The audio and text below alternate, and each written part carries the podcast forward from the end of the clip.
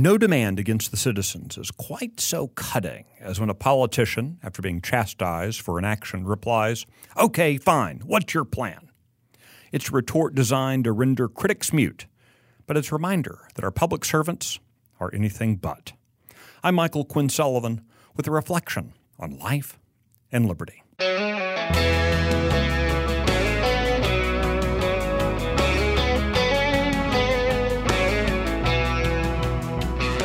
The what's your plan line of attack from politicians is evidence that we have all lost our way. Politicians strut around with it as their rhetorical weapon of choice. Whenever it's aimed by a politician or a politician's sycophantic supporter, I see citizens push back on their heels. The question's potency rises from its simplicity. We are taught as children by our parents not to have a complaint for which we don't have a solution. In business, we're told to present our boss with a plan, not a problem. But in the world of government policy, the citizens are neither children nor the employees, and the office holders are not our parents or bosses. Or, at least, that's how our system was designed. In our self governing republic, the highest title in a particular jurisdiction is not president, governor, or mayor, but citizen. The citizens are the politicians' employers. The citizens are the guardians of the republic. Yet we've allowed the governing roles to be flipped around. We've allowed politicians to see themselves as the nation's masters. We've allowed elected officials to see themselves as our betters, as the American nobility, as the dispenser of rights. We pretend the politician is our buddy, not a scheming, lazy employee. Throughout history, up to today, the master servant model is well understood.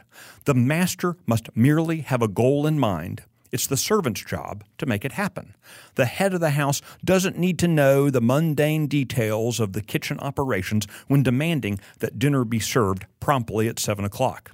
It's up to the servants to make it happen or suffer the consequences. There is no partnership between a master and a servant. Citizens are not in partnership with politicians.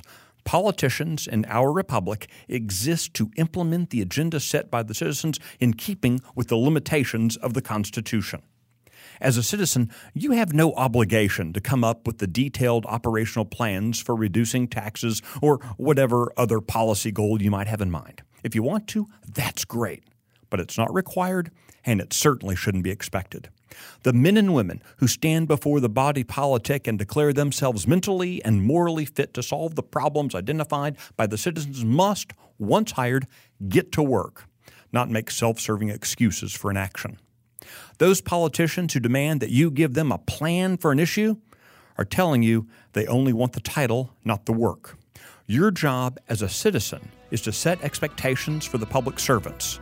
It's their job to deliver citizens must impose agendas on politicians and then hold those public servants accountable for achieving them.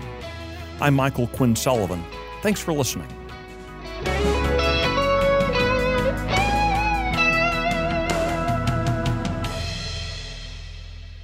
The Reflections on Life and Liberty podcast is one of several that's produced by Texas Scorecard. Frankly, most of them are better than mine. So visit texasscorecard.com to check them out or just look for them on your favorite podcasting platform.